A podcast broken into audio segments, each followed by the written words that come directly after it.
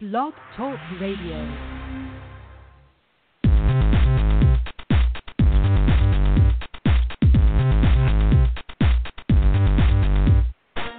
Welcome to another edition of Technology Expresso Cafe Radio. Dave and Jacqueline bring you up close and personal to the innovators, contributors, and creative minds in and around technology today.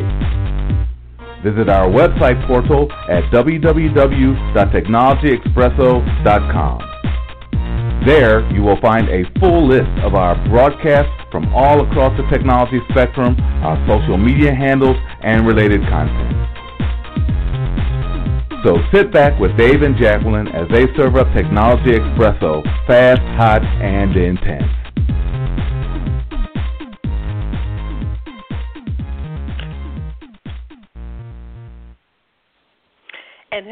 Hello, this is Jacqueline Sanders Blackman here with another episode of Technology Expresso Radio.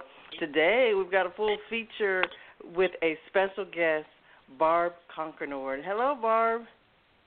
Hey, Jacqueline. I'm happy to be here. How are you?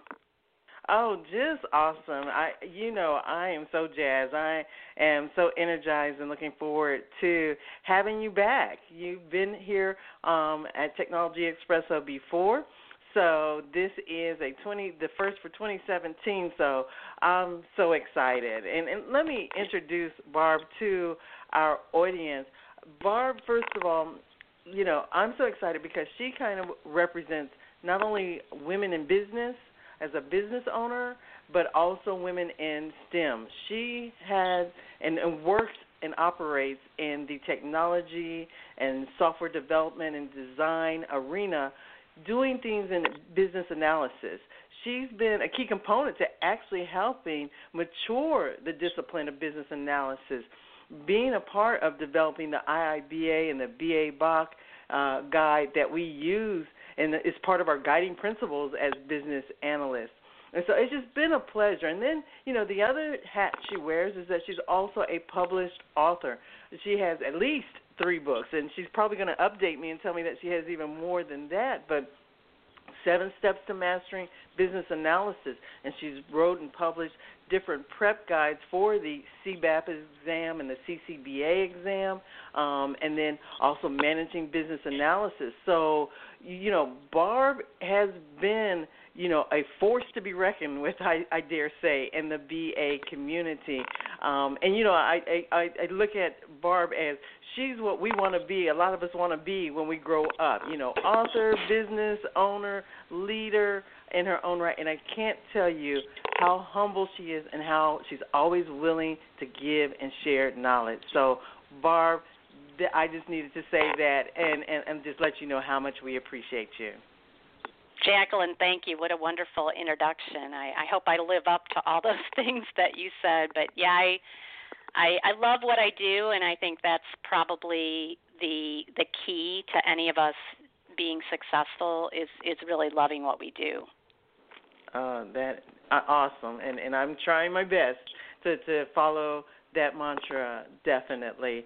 So why don't you kind of I gave you know the the the quick version, but there's probably highlights and, and milestones from your perspective in your your career. Uh, so maybe take us back as far as you like and kind of walk us through, you know, all of these ac- you know the different things that I mentioned here and the acc- accolades that you've received.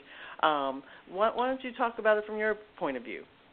Sure, I'd love to, Jacqueline. Um, I feel so fortunate to I guess honestly have been born at the right time from a technology perspective. Uh, when I think about how fast technology has evolved and where I started, um, it's it's just been a wonderful time period to be in technology, and I think also for women um, in terms of again uh, being able to work in organizations because technology was so new when I got started, and I started um, actually working in software development at General Motors uh, in Detroit.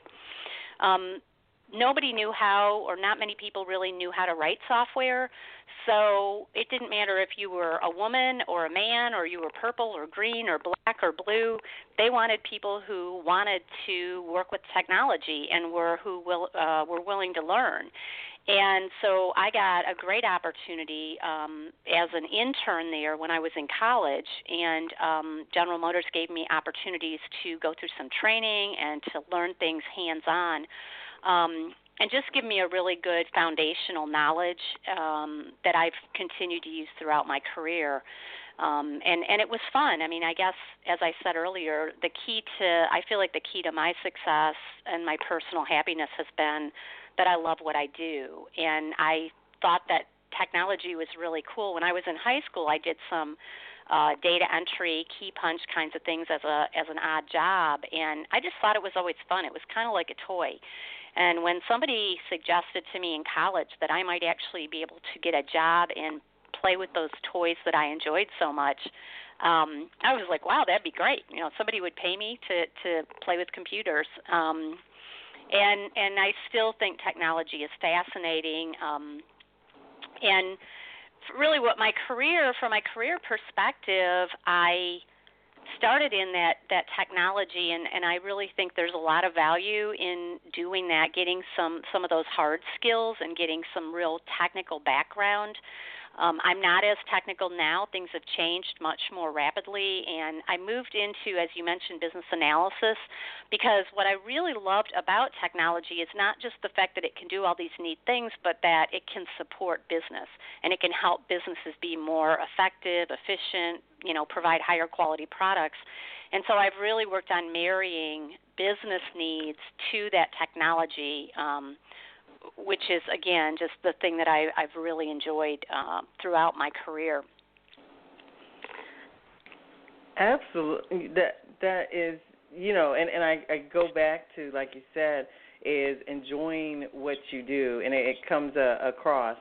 And well, let's talk about you've actually done worn both the corporate hat and you've also worn the hat as far as owning your own business.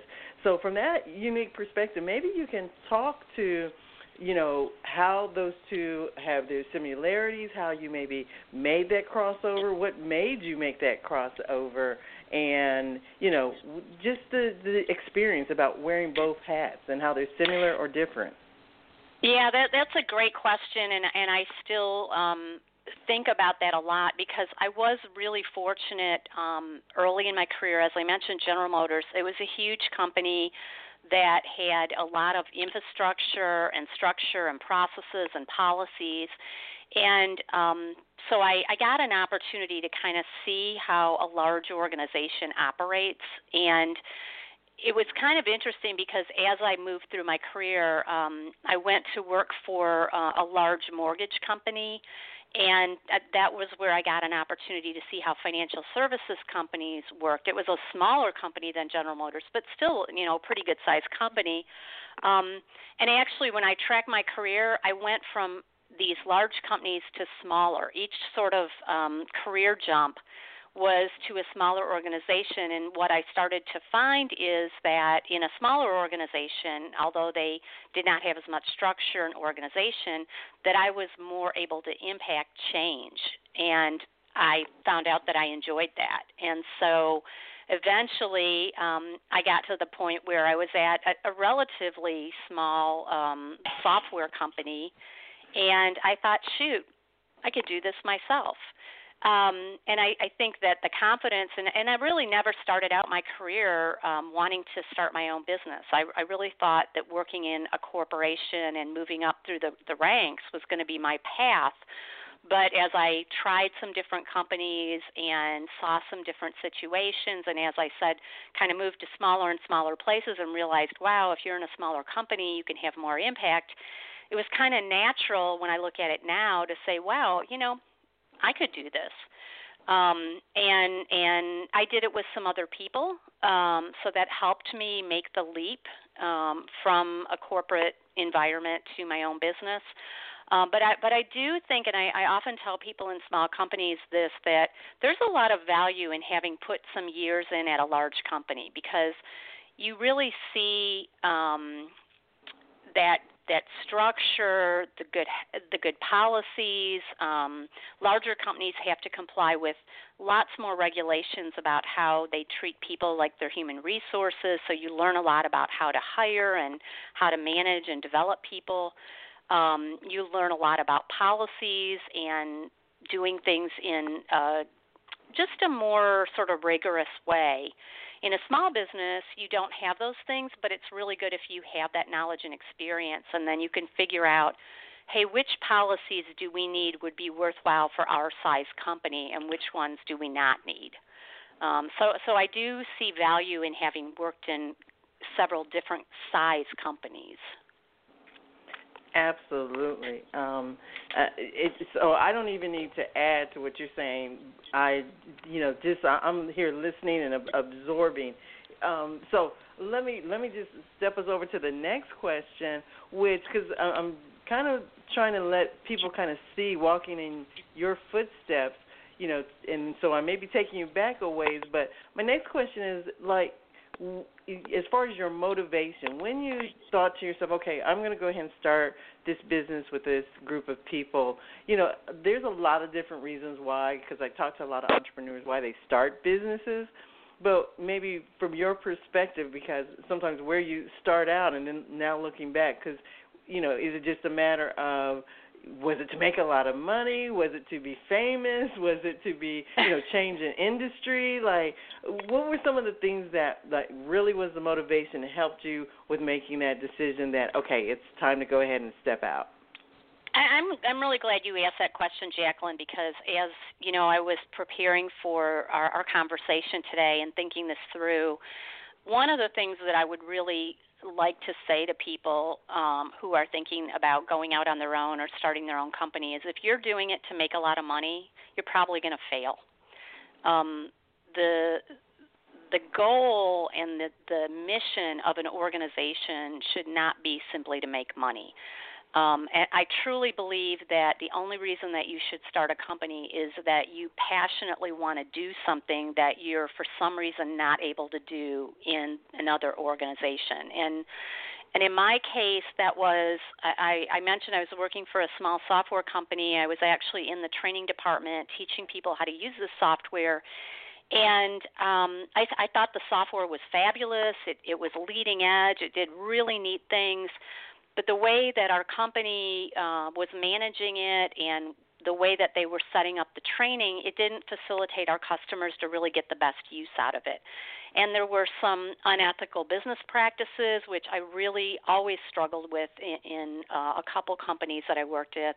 And, and I just looked at it and I thought, geez, um, I could help companies use this software so much better if I did it my way um, than the way that we're doing it. And, and as I mentioned, there were some other people, um, and we, we all kind of felt that same way. It's like we really wanted to help companies and individuals learn how to use this new technology in a way that would benefit them.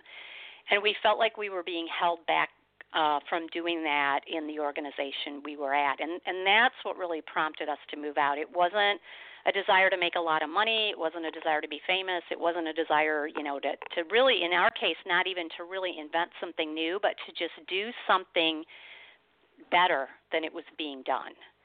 And you know, we we used to have a joke. Uh, one of my partners and I at the beginning, we joked about, well, we're going to see if you can run a company and act and behave ethically, and see if you can really make money at it and I'm I'm very happy to say that you can. Um, and as a matter of fact, some of the people I think who are most uh, successful in the world are extremely ethical, honest people.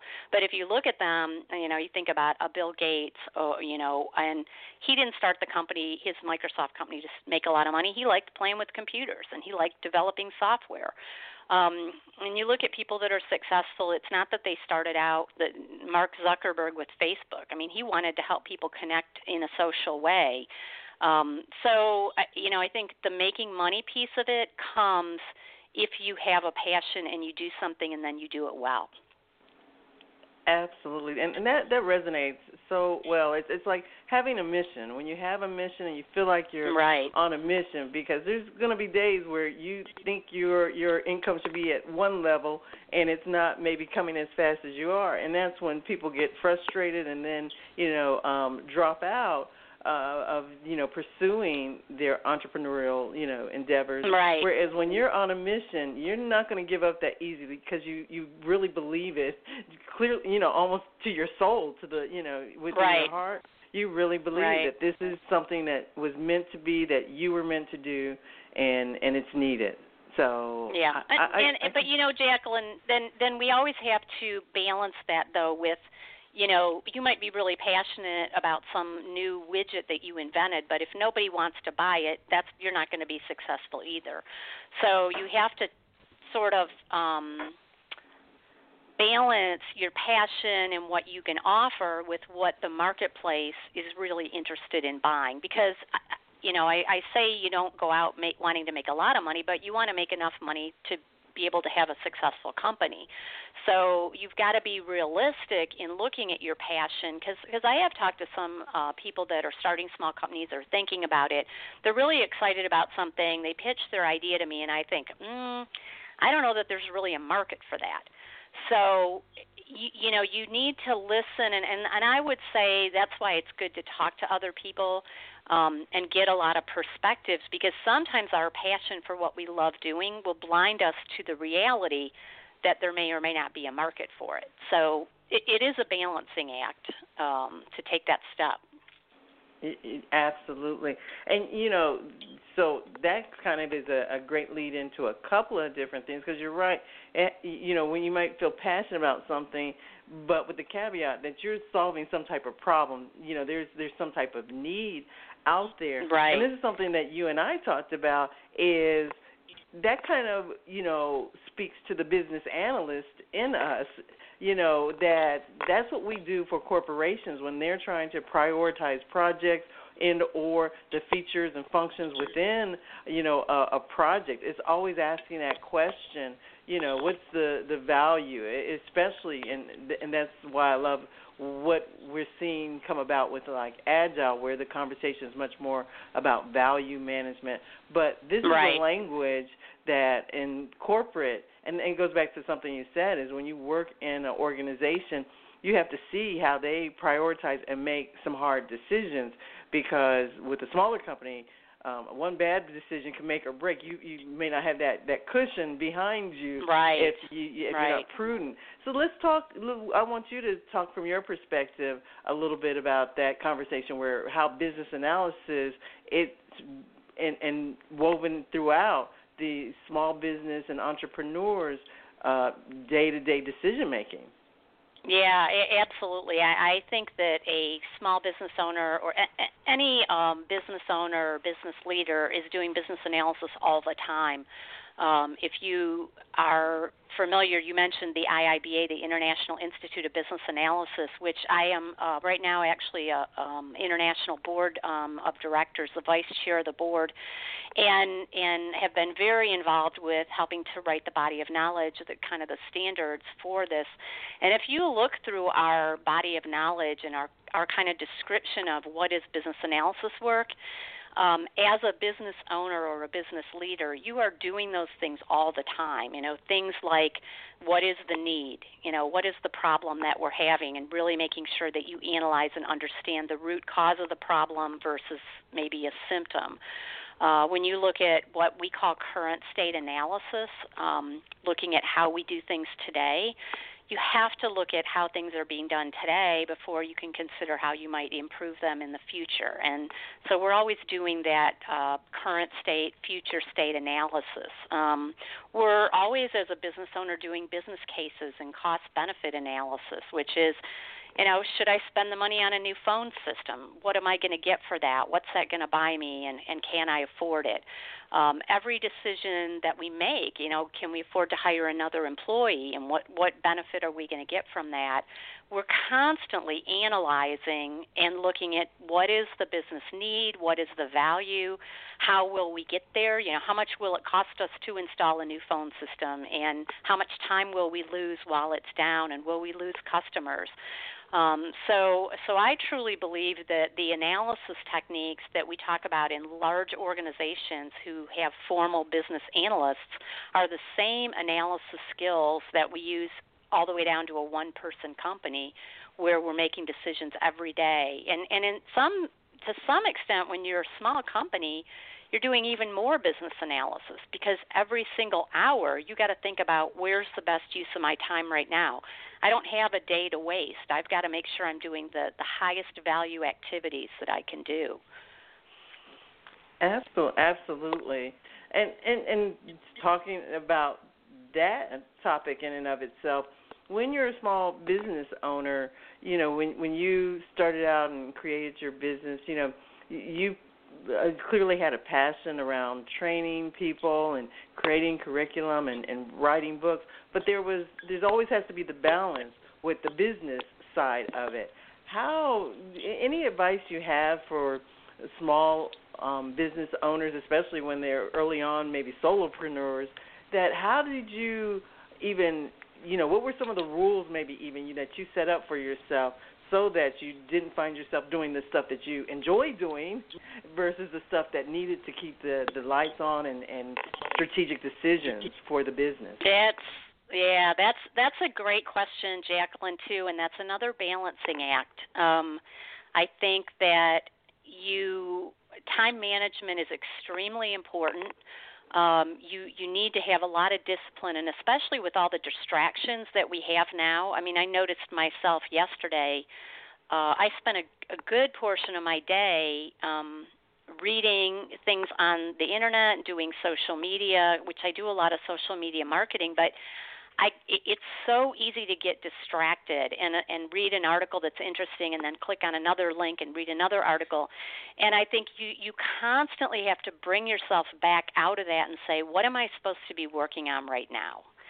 and you that means that you have to have a plan um, you have to have some short term things that you're doing some mid term things and some long term things and you have to figure out where to spend your time doing those um, I'm a big planner. I, I really believe strongly in um, you know laying out a, as structured a plan as you can and trying to stick to that, knowing that you'll always have to adjust. Uh, but but being able to balance between yeah what I what I enjoy doing versus what I think is going to make money.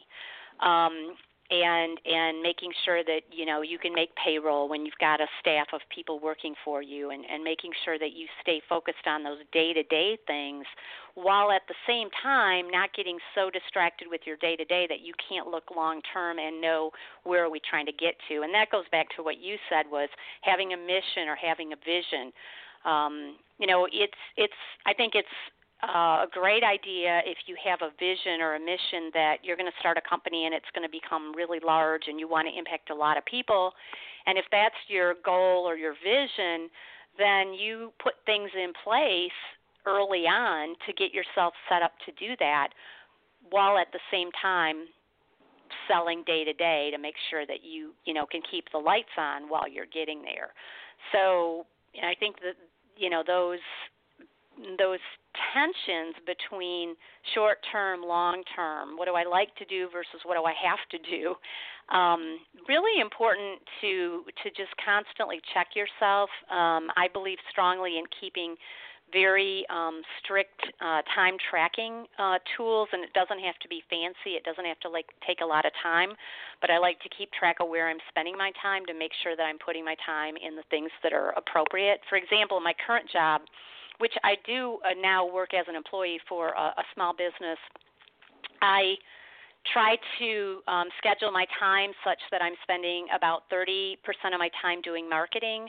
Um, I do about 30% of my time doing writing, and then I spend about 30% of my time managing and working on the business. Um, so that's the the balance that I try to achieve, and then with, with each of those kind of large blocks, I'm looking at short term versus long term projects that I'm working on, goals that I'm trying to meet. Um, so so it, it does take a bit of um, multitasking, I guess. Uh, even though we know we can't multitask, but you have to know all the things that you want to do, and then you have to be disciplined to be able to spend time on one at a time and get those things done. Absolutely. You know, it, it, it's still in my mind uh, brings up some of the business analysis, you know, techniques because you got to have the big picture. You got to know kind of where we're going. Then you've got to, like you said, um, almost in sprints. you know, uh, right. know short right. term, long term what we're we're trying to accomplish. So have those sprint goals, but you still you know be able to piece it all back together and see how it's all working toward that. absolutely, and and I think it is interesting for the the people that have started to learn about the agile uh, approaches to software development. I think small business owners have been doing agile for years and years and years, and we didn't call it that um, but you had to deliver quick value and you had to be able to adjust frequently. Um, you know, when when you first start a company, you, the first customer you get, you'll do anything that they ask you to do, you know, and then you get a second customer and then suddenly you're like, okay, now I've got to balance between these two and then you get a third and so then you can then you start to have to make a lot of decisions about what can we do, what's going to be the best use of our time, um, and and so it's a constant adjustment of of where are we spending our time and what are we going to do um, and and a lot of decision making absolutely absolutely. And you know and that in of itself i i i can only imagine you know because I, i'm in my infancy as, as we develop Technology Expresso but you have longevity. You know, you were able to do this, and we're talking about months and years after years. You know, so that's also something that I, I really wanted you to touch upon is you know because I know a lot of people that are even younger than Technology Expresso. Um, you know, either kicking off or getting to make that leap, or maybe you know last year was their their first year, and you know they're exhausted because in some cases people don't realize all the decisions that are being made for you in corporate America so that you can just sit and focus at your job to you right. know whatever's on your stack. Um, now, right. when you start a business, you're the go-to person. Everybody, even whatever you can delegate, it still comes back or reflects on you or your, the brand.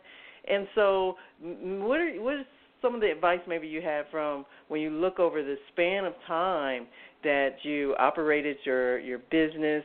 Um, what were some of the things that so that you even balance yourself personally from not getting right. too overwhelmed?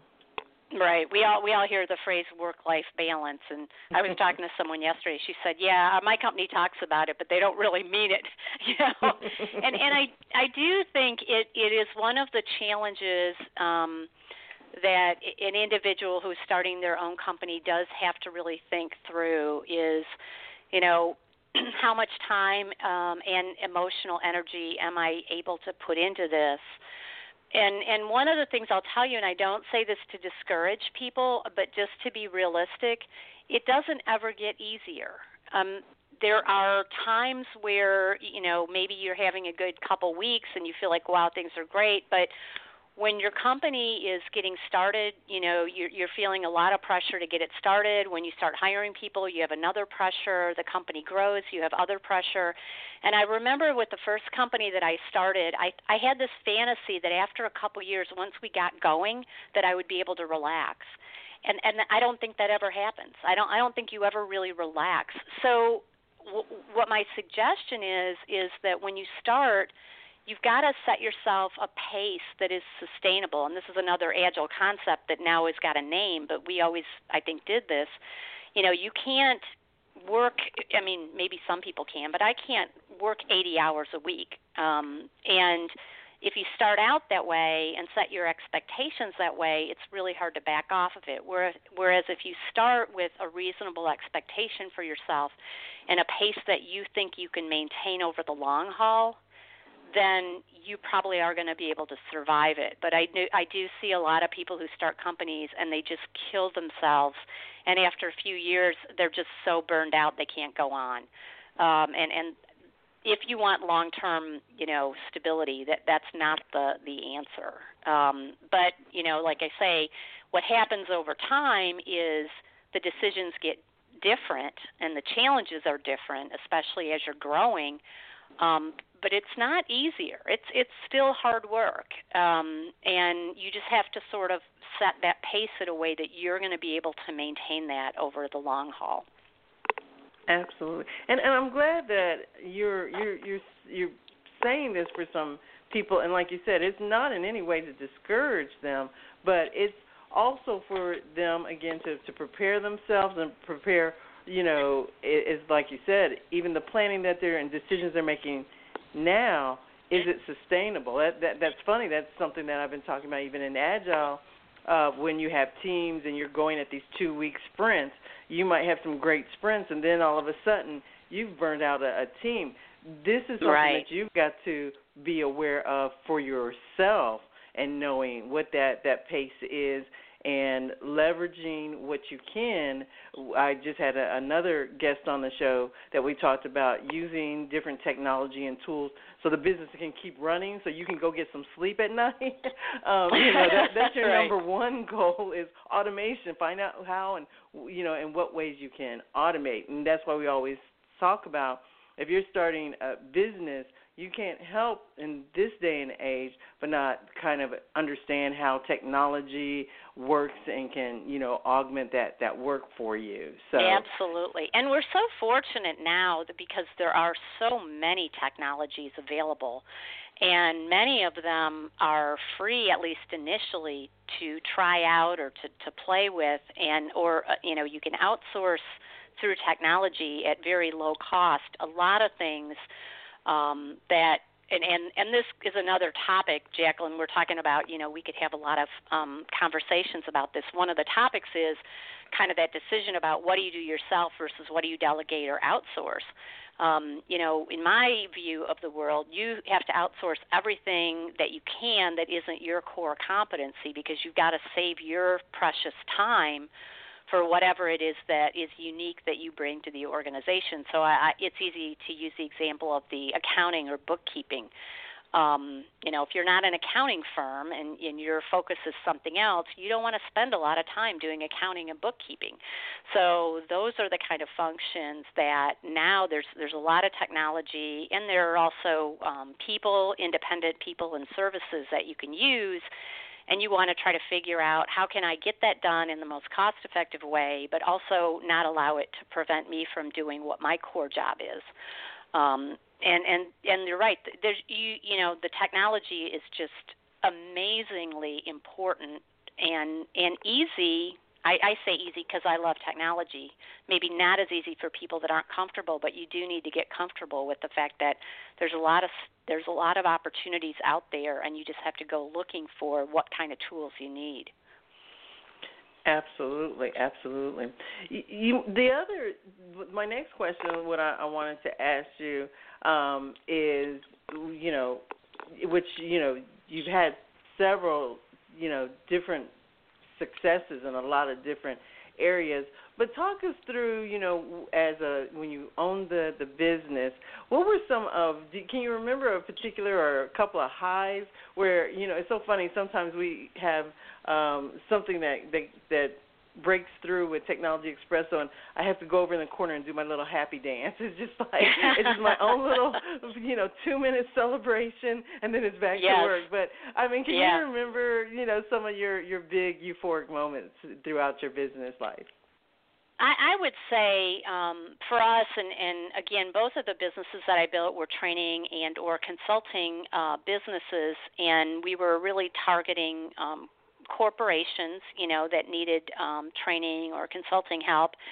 And and for us, it was really when we would get a big account. Um, if we got a customer that you know had a well-known name, and I don't want to you know use a lot of company names, but you know, if we got a large logistics company that everybody in the world knows, or we got a large pharmaceutical company that you know we all knew, um, those those were the days that that you did the happy dance. I mean, to to think that hey, there's this huge maybe Fortune 100 company that wants to use our services was really um, validation that we were doing something right and also obviously a huge financial windfall because a lot of times you know what we found is when we would get into a large company and maybe we initially only sold them one class but we knew that if we went in and did a good job, there was going to be a lot more business there. And so getting in, getting that first foot in the door into a large company was a huge uh, boon for us. Um, so, so I would say those were the kind of happy dance things. Of course, you mentioned me um, writing books. When my first book was published, um, that was a really special day for me. And my team, um, which was so sweet, um, without my knowing it, contacted the publisher and arranged to have the book actually published on my birthday. Um, so that was really special for me and uh, was something that I had always wanted to do. I had always wanted to write a book. I'm, I'm a big reader and I, and I love books. And again, one of those things that when I was younger, it was sort of a pipe dream. Didn't know that it would ever really happen. And even after we published it, didn't know whether anybody was going to want to read it or not or see any value. Um, and the fact that my Seven Steps book has done extremely well, and I have people contact me frequently telling me that it has helped them understand the business analysis um, profession. It, it just it's so special. I, I you know I I feel like that's been worth all the work and all the years. Absolutely, and and, it definitely. I mean, if you just think about probably all of the BAs careers that you have touched and influenced and you know, it, it, it's probably just amazing. I, I can't even imagine, but it, it just it just tells you that yes, one person can make a difference. You know, especially when you're passionate about something. Like I said, you're always so open and forthcoming with trying to share what your insight and your knowledge, and it shows. It, it really does. Because I'm one of those people that you've you've definitely touched and and changed the course you know, and, and you probably don't even remember. I think it was. I was trying to think back, and I think it was a spin meeting, the um, Software Process Improvement Network meeting at a courtyard over there. Um, uh, one evening, I, I believe that was, and you stood up and, and you uh, you were looking for maybe some additional instructors. And uh, now I look yes. at where I am. so you know, just you know, I wasn't even looking for the opportunity, but as you describe it, I was like, wait, I can do that. I like to do that. Yeah. And yeah, that's and, great. That's a great memory, Jacqueline. Absolutely, and the and the rest is history. Now you're here on my podcast, so this is awesome. It's but, great. but why don't we why don't we take a minute for you to kind of even run down for everyone with some the the books that you've written and also you know contributed to, and how they can get a get a hold of copies of those. Sure. Um, the the Seven Steps book is um, still still um, a very popular book for people to learn about business analysis. And I mentioned my company. I think I mentioned my company. Uh, I work for RMC Learning Solutions, and we uh, sell the book on our website. So it's rmcls.com. Um, and in addition to that, I did contribute to a book called Managing Business Analysts that the IIBA um, published a few years ago. And then since then, I have written um, a couple books on uh, helping people uh, pass uh, the certification exams for business analysis. So uh, the first one was the um, IIBA certification programs, the CBAP and the CCBA. And most recently, just last uh, fall, we published um, another certification prep book for another business analysis certification that PMI, the Project Management Institute, is now offering. Um, PMI, and, and it's it been it's been really interesting to me to have um, now two professional associations in the United States, especially um, focused on business analysis. It really tells you that a lot of people see the future of business analysis as being very strong. And um, a lot of people want to get into the field because there are a lot of open jobs, and so certification is one route for people to be able to show that they can do that type of work. Um, so that's that's been really fun uh, for me. And one of the things that we do at RMC Learning Solutions is we build what we call exam prep systems. So um, there's a, a study guide. Uh, we have software that simulates taking the exam, which has like 700 practice questions. Uh, we have some flashcards. We call them hot topics. Um, we have audio tools. So we try. We have training, obviously, uh, to do that. So we try to offer people um, whatever tools are going to be the best for them. One of the things that I've spent a lot of time studying and learning about is that every individual human being learns differently. So, from a training perspective and a development perspective, we each have to figure out how we best learn and find the tools that meet that need. So, one of the things I really like about RMC is that we offer training and learning tools in a lot of different formats. You know, we have traditional instructor led classroom training, we have virtual training, we have e learning, we have books, we have audiobooks. We, we have a lot of different tools. Um, so that whatever is going to be best for an individual is is the best way to learn. We can hopefully provide some support for that. So that's been really fun for me um, to see all the different ways that people learn and to be able to provide um, some of those you know tools in in the different formats. Um, I tend to love to read books, as I mentioned, but it's it kind of surprised me when I first started talking to people, and they would look at you know a study guide, which is a pretty big, substantial book, and say, "Oh my God, I could never read that. I don't like to read." Um, so, okay, well, what do you like to do, or how do you learn? Maybe it's by listening through audiobooks, or maybe it's by actually doing something in an online format. Um, so, trying to figure out how to meet all different people's needs um, is is an interesting challenge and, that I enjoy. Absolutely, absolutely. You know, and, and, and it makes me chuckle because it makes me think about a student I recently had in class that was talking about um, that uh, they had to learn their learning style because they were actually diagnosed as an adult with a um, attention deficit disorder.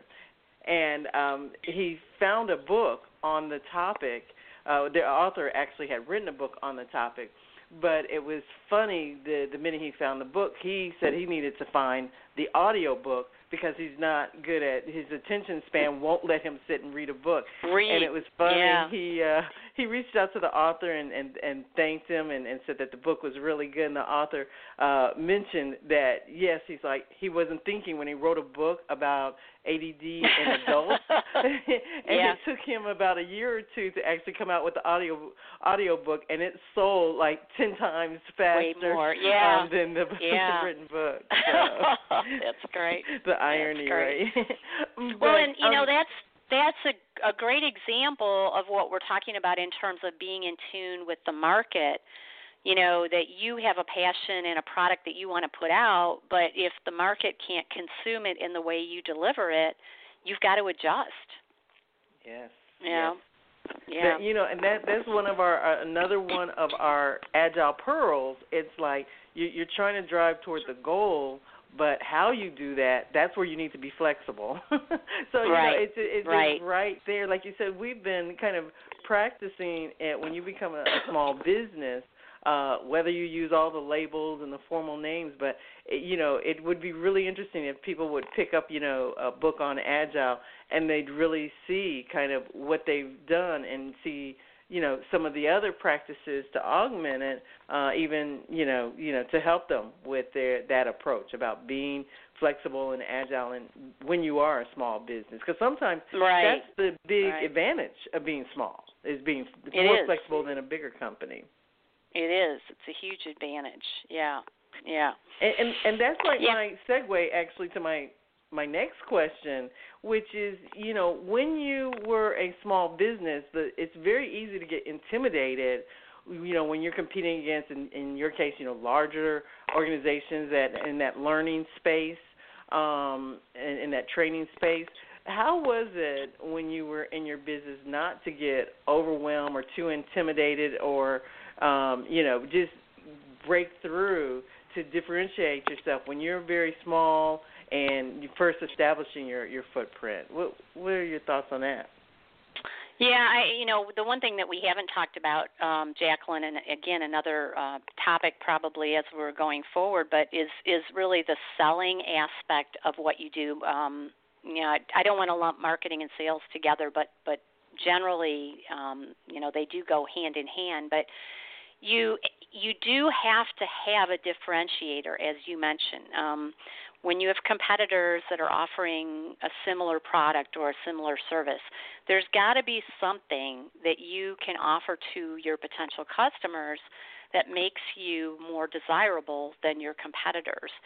And it that is a hard one when you're first getting started. Um, in but but I think that a good salesperson um, will take that and spin it to make it a positive and a good salesperson can can find a positive in any situation. And for us uh, again going and and trying to sell um, training to lar- very large companies against very large competitors you know we use the size of our company as a differentiator to say hey we're very small and if we get your business, you're going to be our most important customer. And we will bend over backwards to make sure that you're happy and do what you want. And also, as you mentioned, we can be very agile because we are small. Um, one of the advantages that we had over some other training company was companies was that we did not print um, you know hundreds of copies of our materials and keep them in a warehouse we printed on demand, which meant that if a customer wanted something different in their next class, that was pretty easy for us to do. Uh, whereas our competitors kind of had this set book and they had you know a thousand of them in the warehouse and they're going to ship you whatever it is that they've got. So we were able to use that as a differentiator. Now i will tell you that you know there are plenty of clients that we tried to sell into who didn't see that as an advantage for them. They said no you know, we want a bigger company. We want to know there's more resources. We want to know that they've got those warehouses full of books, and and so we didn't always get the business. Um, but that was that was sort of the one of the pitches that we were able to go in with. Um, and, and in addition, uh, you know, another more important differentiator is just that we were very good at what we did. Um, we prided ourselves on being excellent, um, always providing excellent customer service, providing high quality content, and and staying close to our customers in case that they weren't totally happy. We were always focused on what is it that we could have done better. Um, I think when you're small, you really have to do that in, in a bigger way than a big company does. A big company can mess up once in a while and and get away with it. Small companies cannot. You you just have to be extremely disciplined at doing what you do and doing it as well as it can be done. Absolutely, absolutely. Uh, you know, again, just to my to the audience, letting you know that we're talking with Barb Carkenord um, and so excited because again, she's sharing with us. She's worn many hats and been very successful as an author, as owning more than one business for a, a, a relatively long period of time, and as well as really breaking into the technology industry and helping shape a very important piece of software development, which is the business analysis component. And, and just as you commented, about how now with the PMI organization, even you know recognizing how important that role is, it's really interesting to see how that BA role has evolved and, and, and how you played a, a part in that. So, like you said, you know, looking back, I, I always tell people when I go back early in my career, we weren't called business analysis. Um, we literally saw that become, you know, come to fruition you know, and really starting to mature. And we've had it's been a roller coaster. We've had some ups and downs, but I think 2017 is it's really looking very interesting, and that there's going to be a lot more talk and uh, uh, attention on that role. And, and and you've been there every step of the way, and that's that's yeah, one of the things about yeah. IT and having a business in it, you you've had to keep the you know trying to keep the wheels on the rails as you know it's going up and down. So that even has been challenging. Any any what's been your your comments or observations and and that experience? It, it has been a real challenge, um, you know. When and I, I sort of date myself, but um, it's amazing, as I said earlier, how fast technology has changed. When I started at General Motors, you know, the only real option at corporations was mainframe computers, and when I was doing my first internship, we were still um, putting all of our programs on punch cards. I mean, that that sounds like a thousand years ago now, but um, the the technology just you know really you could almost look year by year things were rapidly changing and it it really requires that you stay on top of things. Um, you have to be aware of what's going on um, in the technology world. You have to be aware of how people are using it while not getting so in in our case not getting so sucked into a particular technology that you were stuck because what we've seen over the years in technology is some technologies have failed and they've failed miserably. And if you get too embedded in a particular technology um you know you can fail along with it. So and and that's one of the reasons that i um, have uh, been grateful for um, sort of helping to figure out this business analysis field. And, and one of the things that I'm still, you know, working on preaching to people who are in technology is that the technology over time will change. What's important is that we figure out how to solve business problems with it. And, you know, so understanding now that when I maybe build a system for an organization, um, you know whatever language that we write it in today two years from now that language may be gone and we may have to rewrite it. But if we understand what the core business problem was that we were solving we'll still need to have a similar solution and and understanding how to do that. So that it's another it's been another balancing act um, in terms of staying aware of technology being aware of what's out there but not getting too stuck in a particular technology and and you know it was it was interesting. One of the the first company that I had, um, we were in existence during the um, 1999 um, turnover to 2000, and as you may remember, and some of your audience may remember, um, there was a lot of fear in the technology world that computer systems were not going to make the changeover to 1999 to 2000 in a very elegant way.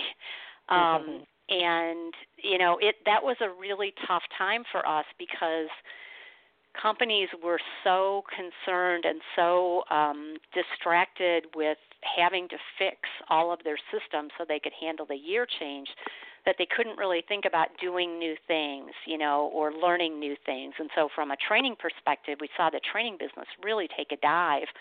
Um, so, and and you mentioned earlier, you know, one of the things as you have your own organization and the smaller the organization is the bigger risk you're at.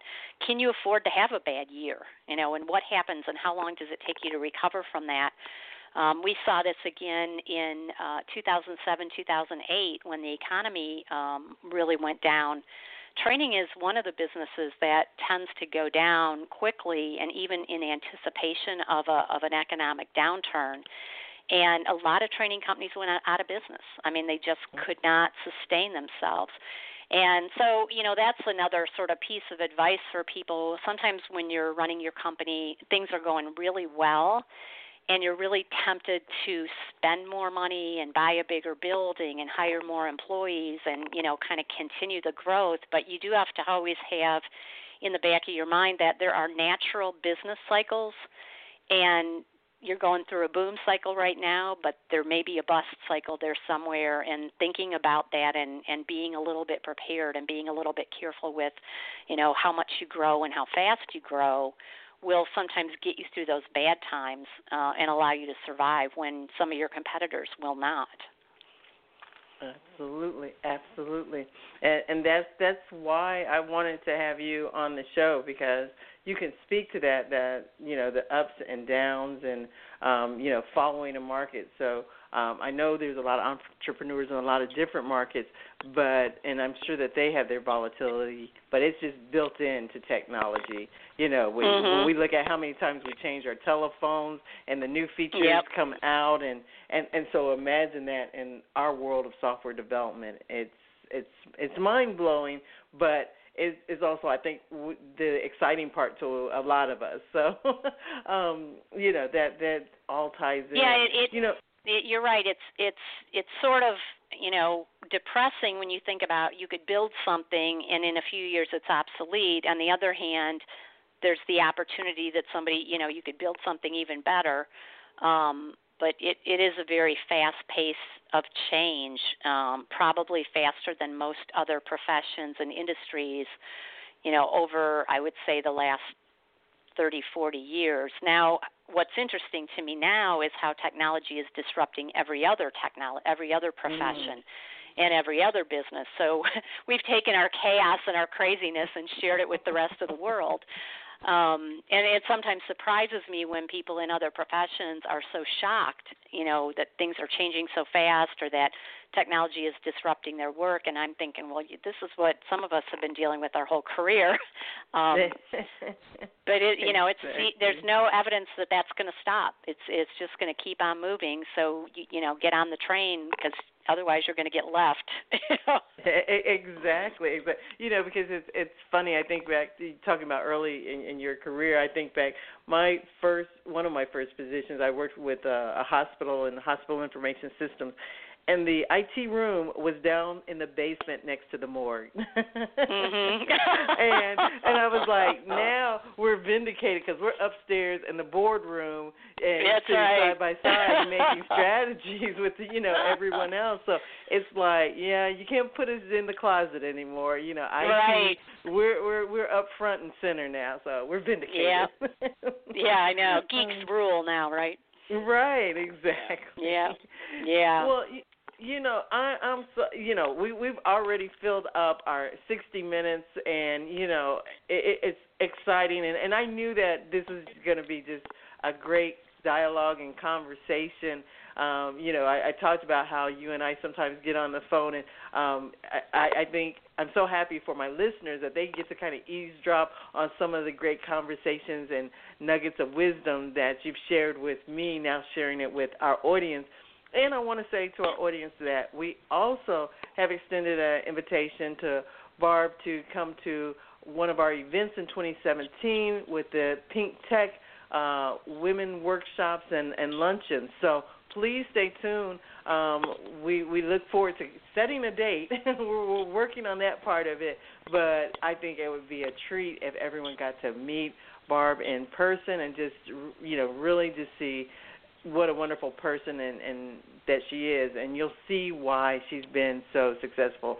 And like you said, Barb, we definitely have some other topics to touch upon. You know, I, I had queued up. I, I didn't even get to talk about that you were honored by the Women in Technology. You know, one of the the highest honors. Um, you know, for your contributions. You'll have to refresh my memory. What what year do, do what year was that? I think it was 2010, Jacqueline. There Thank you. Absolutely. Yeah. So you know that was a great um, honor. Yeah.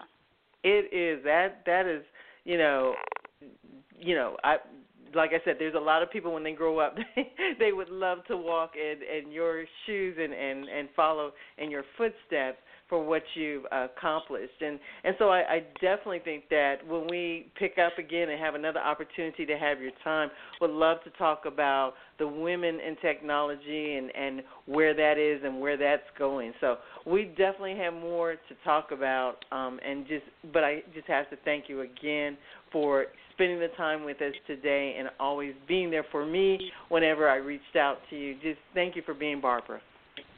Oh, Jacqueline, thank you. I love talking with you. So I, I anytime. It's this is fun. Absolutely. Well, that is going to conclude our episode for today. Stay tuned, stay touched.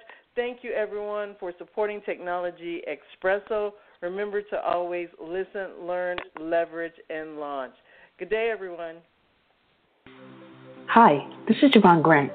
Technology Expresso wants to congratulate editor Lindsay Plentyfuff of Diversity in Action magazine and President Jordan Weiss. You can take a look at the new issue of Diversity in Action magazine online. Their new November December 2016 issue features Miss USA, who happens to be the first actively serving U.S. Army reservist who is an IT analyst. She says she likes being Miss USA, an IT analyst, and a soldier as long as she is doing what she can to make a change in the world. Check out the whole article online at diversityinaction.net. That's diversityinaction.net.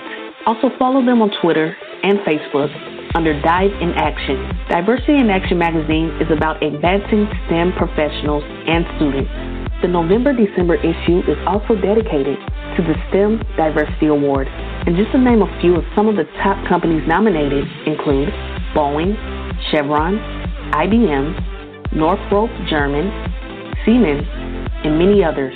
The November December issue is a great read to help focus your current and future job search for some of the most supportive organizations that believe in diversity. Top governments and defined agencies that are dedicated to STEM diversity include NASA, U.S. Air Force, U.S. Department of Defense, U.S. Department of Energy, and also the White House Office of Science and Technology.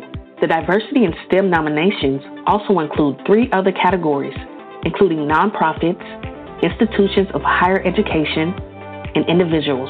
So be sure to review the full list at diversityinaction.net. Also, if you want to stay connected with all that Technology Expresso has to offer, simply visit our connection portal at www.techexpectations.com and set up a profile today. Tech Expectations is an online resource manager with features such as a search engine that helps STEM businesses, organizations, volunteers, interns, and sponsors find each other and connect. Also, you can download our mobile app through iTunes or the Google Play Store. Simply search Technology Expresso. This is an app that will fuel your ideas, career, business, and your passion, while also giving you the tools and resources you need to get ahead. So download this app today and start building towards success. And as always, thanks for listening to Technology Expresso Radio. You have been listening to Technology Expresso Cafe Radio. For a full list of our podcasts, social media handles, and upcoming shows, visit our web portal at www.technologyexpresso.com. Join our text club and get monthly alerts of upcoming events and initiatives. Text the phrase full steam ahead to 41411. Financial support and donations of any denominations are welcome. Your contributions help us sustain and reach underserved communities who benefit from the many programs, role models, and technologists that we showcase. Thanks to our sponsors, partners, and thank you, our listeners. And remember, we encourage you to listen, learn, leverage, launch.